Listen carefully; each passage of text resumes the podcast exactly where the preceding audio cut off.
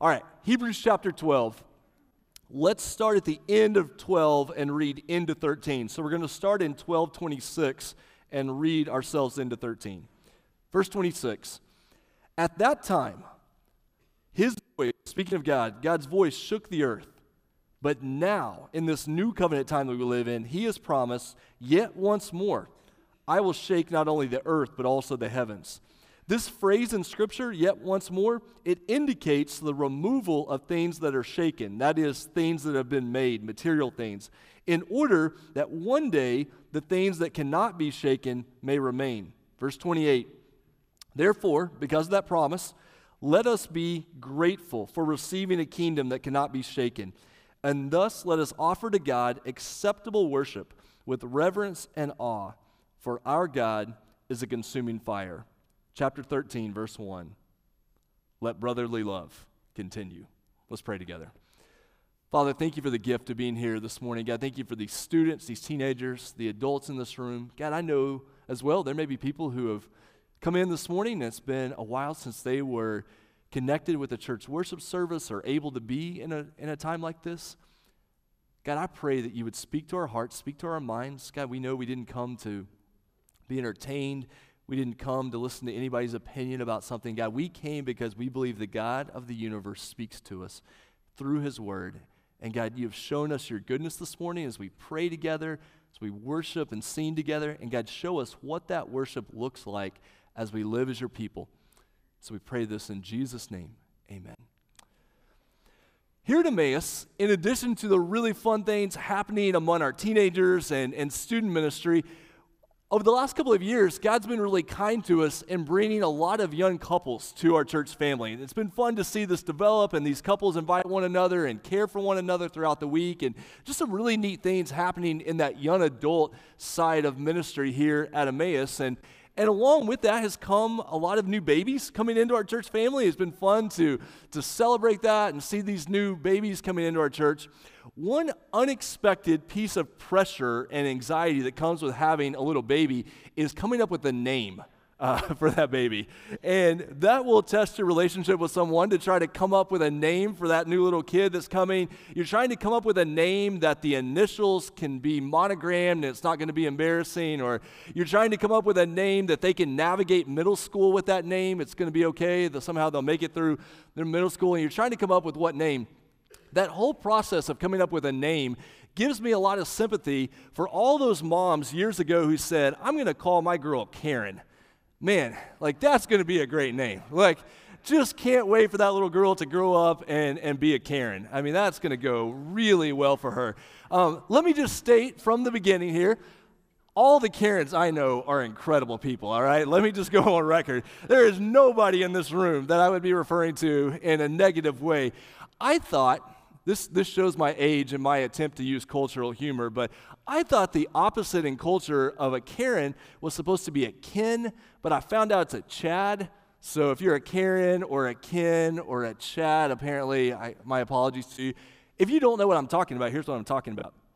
A couple of years ago, a couple of years ago, the name Karen went from just being a simple female name to taking on a different meaning, a different connotation. It became associated with someone who was entitled or privileged and could be very loud in public. It even, in a really strange way, got associated with a particular kind of haircut. And so people became obsessed with identifying Karens. Here's the key it made me begin to think about this. What causes someone to become associated with a certain name? Or a certain description. And here's the question that really matters this morning. Here's why I say all that. Think about the term Christian. Not the name Christian, but the identifier Christian. What causes someone to look at a person and say, that person is a Christian? The t shirt we wear? the bumper sticker you have on your car? Whether you take your Bible to work? Even in a strange way in our country, associated with voting and politics, all these things can be associated. That person is identified as a Christian. Well, guess what? Jesus answered this question. John chapter 13, it's going to be on the screen for you to look at. John chapter 13, 34 and 35, Jesus said, As I have loved you, you also are to love one another. By this, all people will know that you are my disciples if you have love for one another. How do you identify that someone is a Christian? By their love. That's how you identify them. God, for all of eternity, has been loving. He has been associated. He has been truly love. Before the creation of the world, sometimes people will ask, what was God doing before he created the world? Was he just sitting around? What was God doing before he created the world? God, for all of eternity, has been loving. Because remember, one God, eternally existing as Father, Son, and Holy Spirit, before anything was created, the Father was pouring out his love to the Son.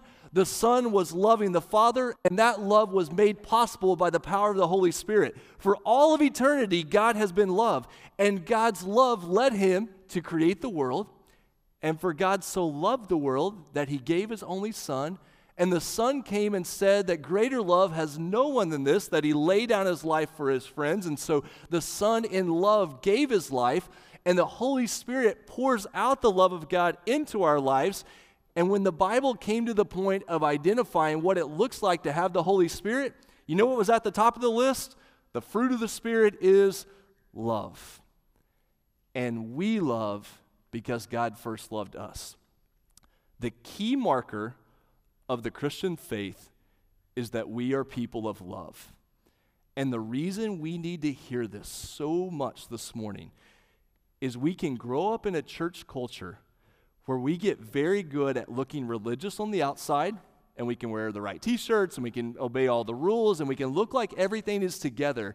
But the Christian life is about God's love being poured into our hearts by the power of the Holy Spirit in Christ, and then we in return love one another. Love is the identifying marker of the Christian faith. Now, what does this have to do with the book of Hebrews? Well, let's remember what's been going on in the book of Hebrews. Let me give you a big picture reminder of how Hebrews works here. So, we have this famous cross that we've been drawing. Kids drew it for us on stage. Kids, keep practicing this cross as um, in your notes off to the side. But let's remember how the book of Hebrews works. The book of Hebrews begins in telling us that in these last days, God has spoken to us in His Son. So, the book of Hebrews is showing us a God who speaks a God who works in this world. He has sent his son to show salvation, to provide that salvation. And you see that all the way through the book of Hebrews. And then in chapter 12, we found out last week that if you love tacos, it shows you how to respond to the Lord. Um, that many of you sent me pictures of you eating tacos this week, which I appreciate. We had that Wednesday night. But this tacos, this thankfulness and awe that we have. We confess before the Lord. We pray for others. We pray for ourselves. We respond in gratitude and worship. So here's the key throughout the book of Hebrews, you have a God who speaks, and you have a people who are called to respond to him in worship. And when we think about worship in the church, what do we mainly think about? We think about prayer and praise. When you say, you're going to go to a worship service, what's the first thing that comes to mind? You think about the music, you think about the songs you sing, and that is a core part of worship that we are people of prayer and praise. But here's the key right now, our cross is only doing this, but there are sidebars. Remember this picture up here.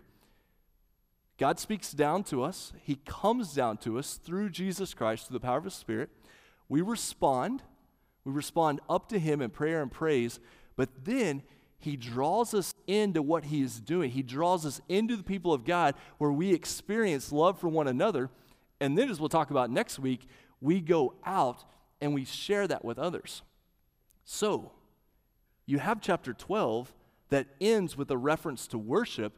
And then, what does the first verse in chapter 13 say? You've had this whole thing about worship.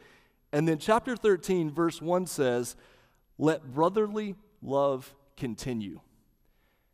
And if we're not careful, when you're reading your Bible and you come to a chapter break, remember those chapter breaks in your Bible, they came after it was originally written. Those chapter breaks came just to make it easier to find places in your Bible. Sometimes those chapter breaks are not our friends, though, because they break up the flow of thought. And so here you have verses at the end of chapter 12 about worship, and then you get chapter 13 about love. And in our minds, we start to think the subject has changed. We start to think he's talking about something else. He is not talking about something else. He is continuing to talk about worship. And do you know how we demonstrate our worship toward God? It's in how we love one another. Jesus was asked, What's the greatest commandment? Love the Lord your God with all your heart, soul, mind, and strength, and love your neighbor as yourself. This idea that if we are going to truly worship God, if you want to know what it is to worship God, it's going to come in the way that we treat one another. It's going to come through this brotherly love. Now, you see brotherly love, and you're like, well, is it only for dudes? No, brotherly love is just a phrase there that talks about sibling relationship, family relationship. And so, what I want to talk about this morning, what we're going to work through, is we are going to work through three steps.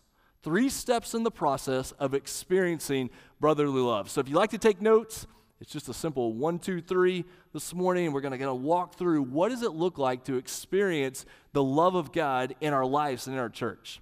Number one, Brotherly love begins with faith. Number one, brotherly love begins with faith.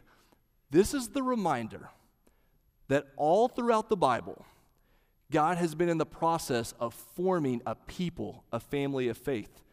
You go back to Genesis chapters 1 and 2. What's he doing? He's bringing Adam and Eve together, forming that first family. You go to Genesis chapter 12. What's he doing? He's drawing Abraham. He's drawing Abraham out where he's going to form a family that he's going to use to take the good news to all the people, that they would be a light and a blessing to the nations. All throughout the Bible, God is in the process of forming and shaping a people. And the reason we need to remember this is because we live in a very individualistic world. And we grew up in churches where the main goal was that you would be saved. You, singular, would be saved and you would have a relationship with God. That's a part of what God does in your life, but it is only a small part. Because when God saves you, when you become a Christian, you are brought into the people of God. You are made part of the people of faith. Galatians chapter 3 says, In Christ Jesus, you are all sons of God through faith. Again, sons is used there because it wants you to know that you are made part of the inheritance. You're included in all that God is giving to his people. And you experience adoption as sons. When you think about what God does in our lives at salvation, He adopts us into His family. Look at the next verse that's given up there. It's Hebrews chapter 2, verses 11 through 12. It says that He who sanctifies and those who are sanctified all have one source. That is why He, speaking of Jesus, is not ashamed to call them brothers. This first point about how brotherly love begins with faith is just a reminder that what brings us together is our faith in Jesus, and because of that, we are made a part of the family of God. Teenagers, let me encourage you with something. Do not be embarrassed of the phrase church family. I know it's an old school family, I mean, an old school phrase. I know it sounds super t- traditional, but one of the greatest gifts that God will give you in your lives is being part of a church family that you have a place and a people that you belong to. Because if church is something that you go to or something you do, you can decide whether or not you're going to continue to do that later in your life. But if you realize that you have been adopted into, brought into the family of God, it's part of who you are. It's part of what God has made you to be. And so, this phrase, when I think about the church I grew up in and what a gift it was, that little country church in southwest Oklahoma, one of my favorite images in my mind is just this idea of being a part of a church family. That when you are a part of a church family, you didn't buy your way into that place. You didn't earn your way into the place. You don't have to go to that place to impress anybody or prove anything. You are there because of the grace of God shown to you through Jesus, as Jaron said so well earlier. That's the gift of the family. And, they, and then, students, when you are brought into that family, you get brothers and sisters in Christ who are also spiritual grandparents to you. This is the joy of a multi generational church that you are brought into this family of faith where you are able to learn from people who are further along and they care for you. And, and older adults, remember, What the students don't need from us, and I have not done a good job proving this this morning, but what the students don't need from us is our attempts to be cool okay? Because every one of our attempts to be cool usually just goes really badly, as I show myself every single day of my life uh, with, with teenagers in the house. But what they need is not for us to be cool, they need for us to be loving. They need to see unconditional love, that you're not fake. That you're real, that you have brokenness and struggles as well, but that you love them, that you are welcoming toward them, that you care deeply for them. We are brought into a family of faith that's full of joy and peace and love. It's this beautiful picture. What, what could possibly go wrong? Have you ever been part of a family? Like, what could go wrong? Have you ever have you seen families? Like, do you know what happens? You know what happens in families? Like, remember what happened with the first family that, that God created. You go back to the beginning of Genesis. How did brotherly love go with the first try at a human family in the Bible? not well. The two brothers did not get along for very long. In fact, one of the other brothers ultimately killed his brother because of jealousy and strife.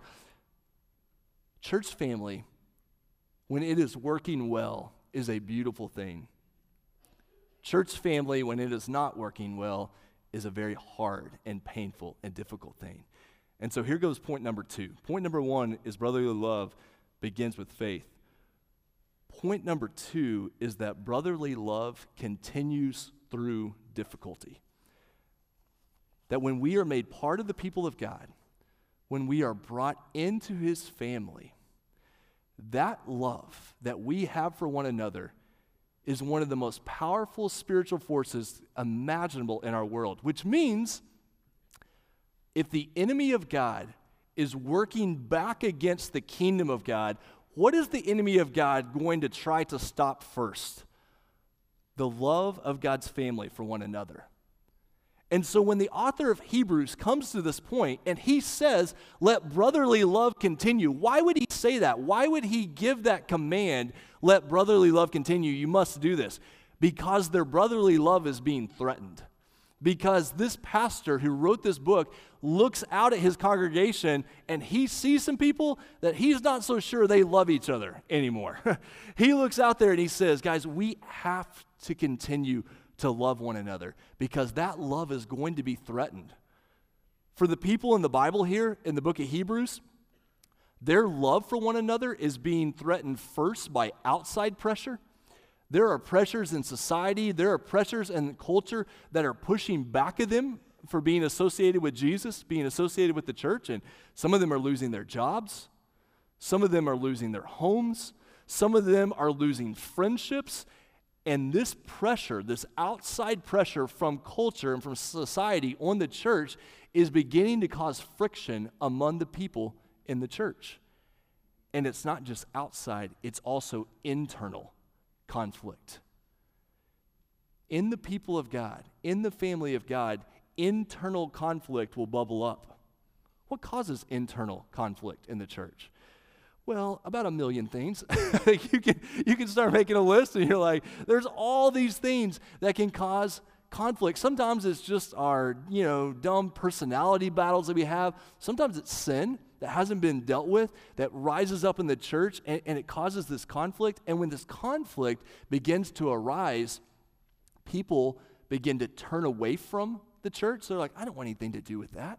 I don't want to be associated with that. Or they turn against each other. And so instead of running away, you know, there's the flight option, but some people like the fight option. And so this conflict rises in the church and begin to fight. And here's the dangerous thing when brotherly love in the church is threatened, people will begin to doubt the goodness of God. They'll begin to doubt is God really at work here? Like, is this what it looks like for God to form a people of faith? Is this what it looks like for God to work among his people? And so we turn against one another, we turn away from one another, and then we begin to struggle with these doubts. And brotherly love has to continue through that. We have to keep going because when love is threatened, it also gets twisted. What's going to happen over the next few weeks, next five or six weeks, what we're going to look at in the book of Hebrews in chapter 13, we're going to see different ways that love is meant to be lived out in the church because if we're not careful, it gets twisted in all of these different ways. And what happens is, one of the ways love gets twisted is we make love for one another to mean love only the people that you really like. uh, love only the people who are like you. So let me put a book in front of you, okay? This book that I've been reading recently is called Love the Ones Who Drive You Crazy. And you're like, oh, maybe I'll buy two or three of those and hand those out as gifts to people. Uh, so, love, love the ones who drive you crazy. What does it look like to love people that you just don't like very much, that you have conflicts with and disagreements with and personality clashes with and you're like how did they get into the family of god you know like what's good you just you have these fears jesus in the sermon on the mount students i think you guys did sermon on the mount for united weekend but jesus in the sermon on the mount talks about if you greet or are good to only people who are like you what good is that what reward are you going to receive for that even people in the world do that we as the people of god are called to love those who are not like us Love those who are hard to love. Dietrich Bonhoeffer has this powerful quote. We'll talk about it more next week, but he has this powerful quote how a lot of Christian communities have been destroyed because the people in that church, in that Christian community, they loved their dream, their ideal for the church, more than they loved the actual church in front of them. We build up in our minds this ideal, this dream of what it should be like to be a part of the Christian community, and when people are just normal people and they struggle and they mess up, and this is not as easy as you thought it was going to be, you turn away because you created this ideal that was never how God works among his people. We're broken, we're, we're messed up, we're, we're vulnerable, but we have experienced the grace of God. And so we have to love those even who are not like us. We live in a world where love gets twisted to be overly sexualized. Everything about love becomes sexualized. And the gift of the church is that we are brought into a place where, where the marriage bed is to be kept pure, where the gift of purity among people is a gift to show people that love, not every part of love has to be overly sexualized. We're going to learn about the danger of loving things more than we love people. we get to a point in life that we begin to love things more than we love people. Uh, two weeks ago, I caused division in our church by picking between the mountains and the beach. Last week, we brought unity to our church because about 97% of you voted for tacos and some other people voted against tacos. Go figure. What do you do? But it's church. We never get 100% vote on anything, even tacos. And so uh, we did that. Okay, so here's a fun one. I'm excited about this one. I have no idea how this one's going to go, but here's the division in the church today, okay? We're going to separate the room between the extroverts and the introverts. All right? You got to pick. Don't make me define it a bunch. You know what I'm talking about, okay? So, extroverts are you get your energy from being with people. Like, you need people. You need to be out there doing things with people. Introverts, you get your energy because you need to withdraw from the people. You're like, I got to get away. I got to need some me time. Like, I just, I need, I need to do that a little bit. So, okay, you're gonna, you're gonna pick between the two, all right? Here we go. How many of you would fall into the extrovert column? Shocking. Okay, I can't see well for the lights, but that's way more than I thought. Okay, how many of you would fall into the introvert column? All right, that was enough fun that we're actually going to do that again, and I'm going to look under the lights. Okay, extroverts. How many of you are extroverts? Man, that is really encouraging and disturbing as well. So, how many of you fall into the introvert camp? That is so close to 50 50. I, love, this is why I love Emmaus so much, is moments like this. Man, I love this church. Like, that's amazing that we fall into that. Those of us who are in the introvert, man, we love our checklist and we love like just being by ourselves and Sometimes we, we love just our, our peace more than we love the people, you know, around, and we're, and we're battling against this. Like, do I love, do I love these things more than I love the people? And those of you who are extroverts, you're off the hook. Because sometimes extroverts, if they're not careful, end up using people for their own emotional fulfillment. And so instead of being with people because you love those people, you're with those people because you don't want to be by yourself with God. And you need those people. You need to use those. We're always in danger of using people or pushing people away. A couple of weeks after that, we're going to talk about this idea of if we're not careful, love can get twisted into a form of individualism and, and rebellion, all these different things at work. Thankfully, though, thankfully, there's a better form of love. And it comes in 1 Corinthians chapter 13. Have you heard of 1 Corinthians chapter 13 yet this morning? Yeah, we just did that. So 1 Corinthians chapter 13, they're up on the screen again. What does love look like? Love is patient and kind. Love does not envy or boast. It's not arrogant or rude. It does not insist on its own way. I, when I was reading these again this morning, I was like, okay, I'm doing all right. It is not irritable or resentful. Oh, man, major strikeout on, on that one. Irritable, man, I, I don't like that about, my, about myself. Resentful is that famous phrase in 1 Corinthians 13 about keeping a record of wrongs. Just always remembering what somebody has done wrong. This, this we become resentful. Verses 6 and 7 Love does not rejoice at wrongdoing, but rejoices with the truth. Love bears all things, believes all things, hopes all things, endures all things. Point number one this morning was that brotherly love begins with faith. We are a part of a church family because of Jesus. It continues through difficulty because loving one another is hard in a broken world. And number three, brotherly love is meant to develop over time, it grows over time. It's not automatic, it takes time. In fact, it takes difficulty that you go through. Think about the, the marriage relationships and the friendships you have.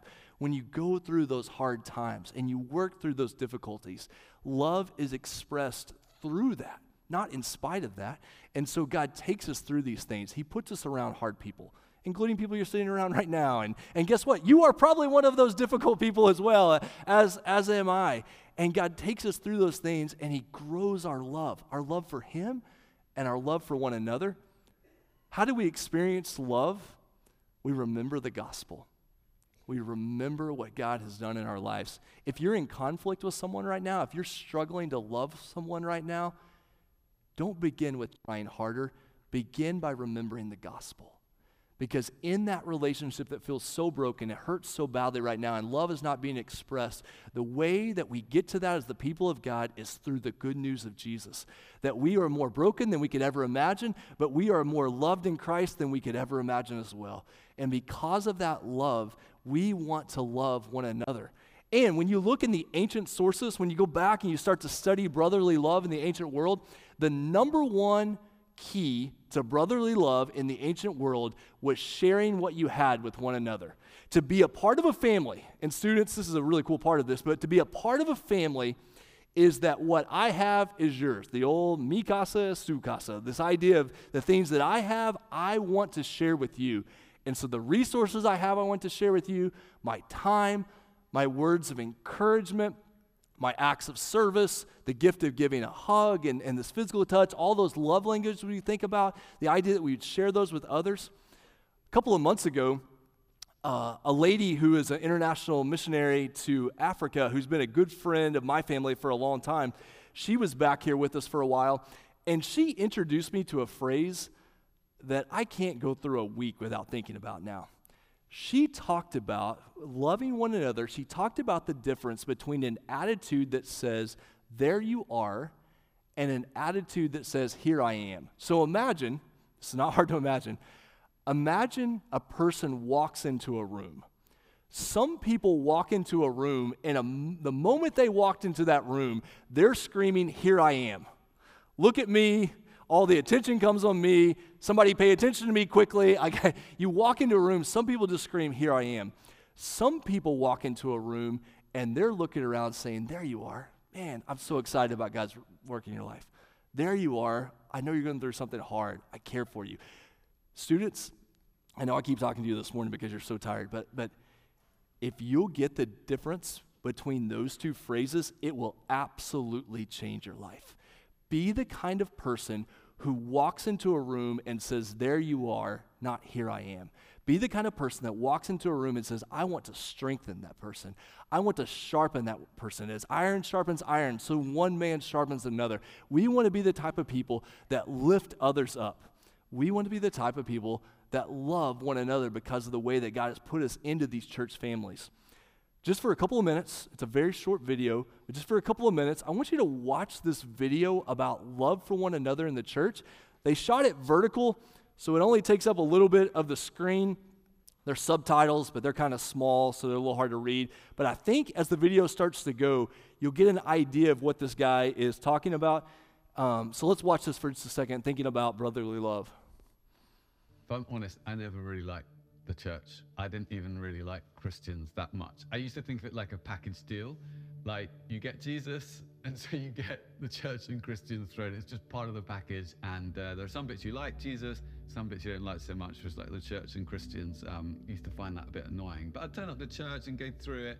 But I didn't really enjoy going to church. And then one day, uh, I was at the back of our church in East London, and someone said to me, "Oh, we need help to run the coffee team. And I was like, I was like working like 70, 80 hour week. I'm like, what? And they were like, yeah, we, Steve, we really need your help running the coffee team on a Sunday. And I was thinking, I'm a barrister, I'm not a barista. Like, I've got a job, I don't need another job to run the coffee team. But I just, you know, sometimes you, you just can't even think of what to say. So I was like, okay, I'll do it, I'll do it, okay. And, and I instantly thought, why did I do that? So I turn up next week, like, you know, trying to get the cups and everything, get the coffee right. As I handed these cups to people, something really changed in me. I found myself, as I handed coffee to these people, growing in love for them. I was like, these people are amazing.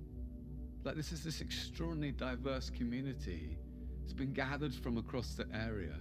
Probably not another place that looks as diverse and integrated as this. This, is a miracle. And then I, even people I found a little bit more frustrating and complicated, as I handed them their coffee, I kind of grew in love for them. And I kind of basically fell in love with the church. And then I kind of went back to the person who'd asked me to do it. I said, We need a new coffee machine. We need better beans. We need better mugs. Like, we come on, these are amazing people. I want this to be the best coffee that they get. You know, they, they're coming to church on a Sunday morning. I got more and more passionate. I started to build a team to serve coffee on a Sunday morning. I sometimes say, making coffee changed my life because I fell in love with the Church of Jesus Christ. I didn't realize why it was special. I didn't realize why it mattered. And as I made coffee for people, I suddenly realized, oh, the church is like the bride of Jesus Christ. It's like the thing he gave himself for. Like the church is God's plan for the salvation of the world. There's no plan B. And God is going to build his church, and the gates of hell will not prevail against it. So, like, God is putting all his eggs in the church basket. And I realized over those few weeks, there's a beautiful thing here. Yes, it messes up. Yes, it makes mistakes. You'll never find a perfect church, but it's a beautiful thing. And I thought, that's what I want to spend my life building.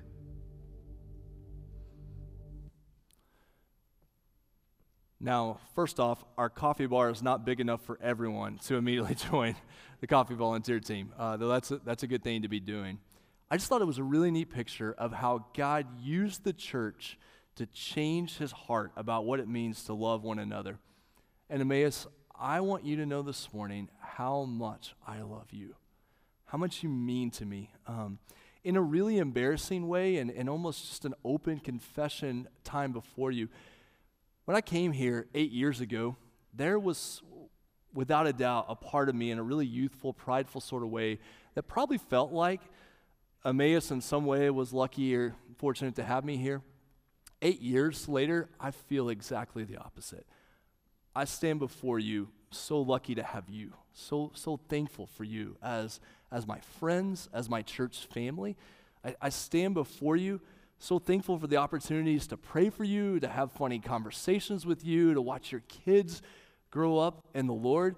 And when I think about what God has done in my life, this idea that when we begin to experience God's grace in our life, it shows up in the way that we love His people, that we love what He's doing among His church.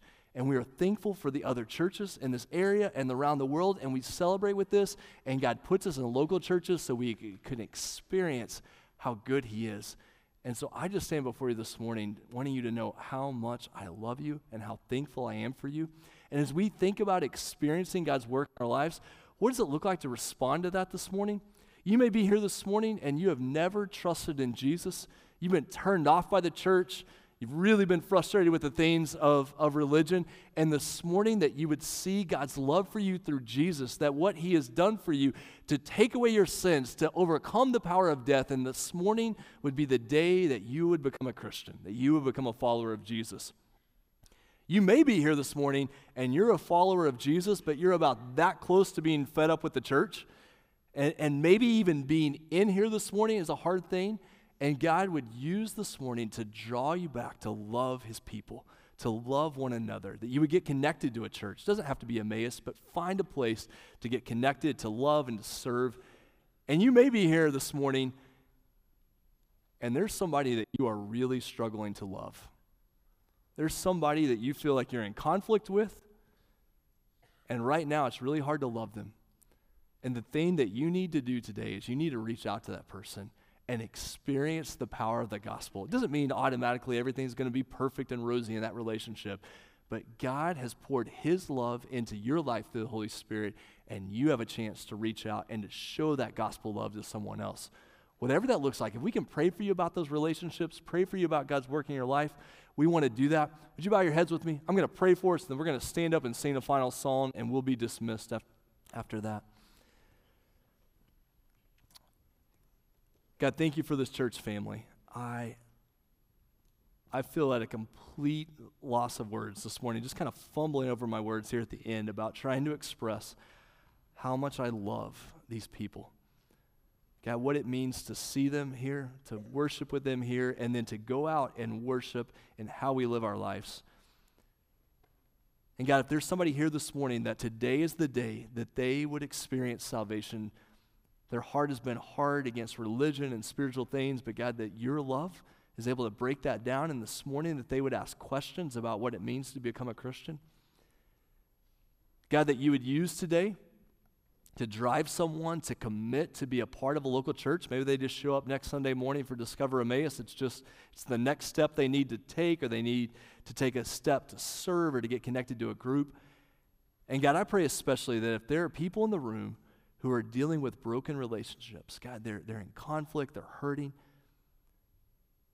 that the power of the gospel would work through those relationships so they could truly say, I love that person. And I love them because of the love of Jesus. And so, Father, we stand together right now as your church and we sing because our hope is in Christ. And we pray this in Jesus' name. Amen.